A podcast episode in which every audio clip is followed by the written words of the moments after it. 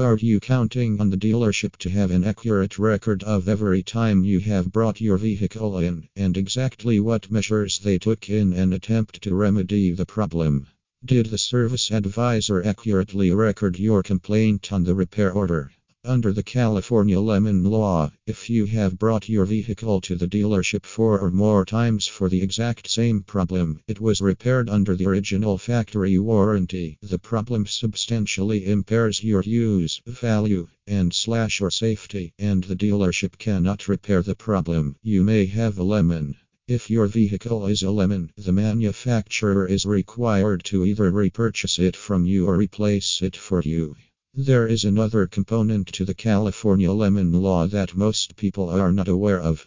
If your vehicle spends more than 30 days at the dealership for a single warranty repair during the first 18 months and 18,000 miles of use, and you have not agreed in writing to allow the dealership to keep your vehicle for that long, you may have a lemon law claim.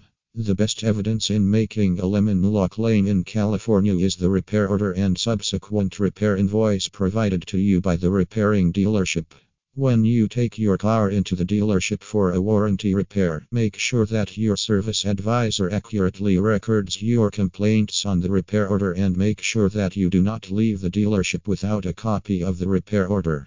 Then, when you pick your vehicle up from the dealership after the repairs have been performed, make sure that the repair invoice actually states what was repaired on your vehicle. Do not sign the repair order or invoice until you have read it and you have made sure that what is written on the repair invoice actually matches with what your service advisor told you. Never leave the dealership without a final closed out copy of your repair invoice. Remember to keep all of your repair orders and invoices so that in the event you want to file a lemon law claim, you have all of the evidence in your possession. Do you need to hire a lemon law attorney? If you want to be fairly represented in court and receive the maximum settlement allowed under the law, then you need to hire an attorney specializing in California lemon law. Furthermore, under the California lemon law, the vehicle manufacturer pays for your attorney fees. You do not have to pay anything.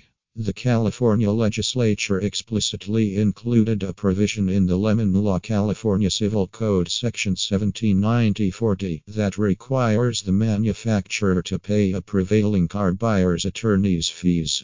Thus, if you have a solid case, you will be able to hire a lemon law attorney for no money down and no fees or costs due upon settlement. That being said, there's no reason to try to manage your lemon law case on your own when you may retain us to represent you for free. Other reasons not to try to take on the automobile manufacturers without a skilled lemon law attorney. The dealership may work with you, and they may even tell you that they are buying your car back when it's a dealer assisted trade in that does not give you all of the benefits of a lemon law repurchase.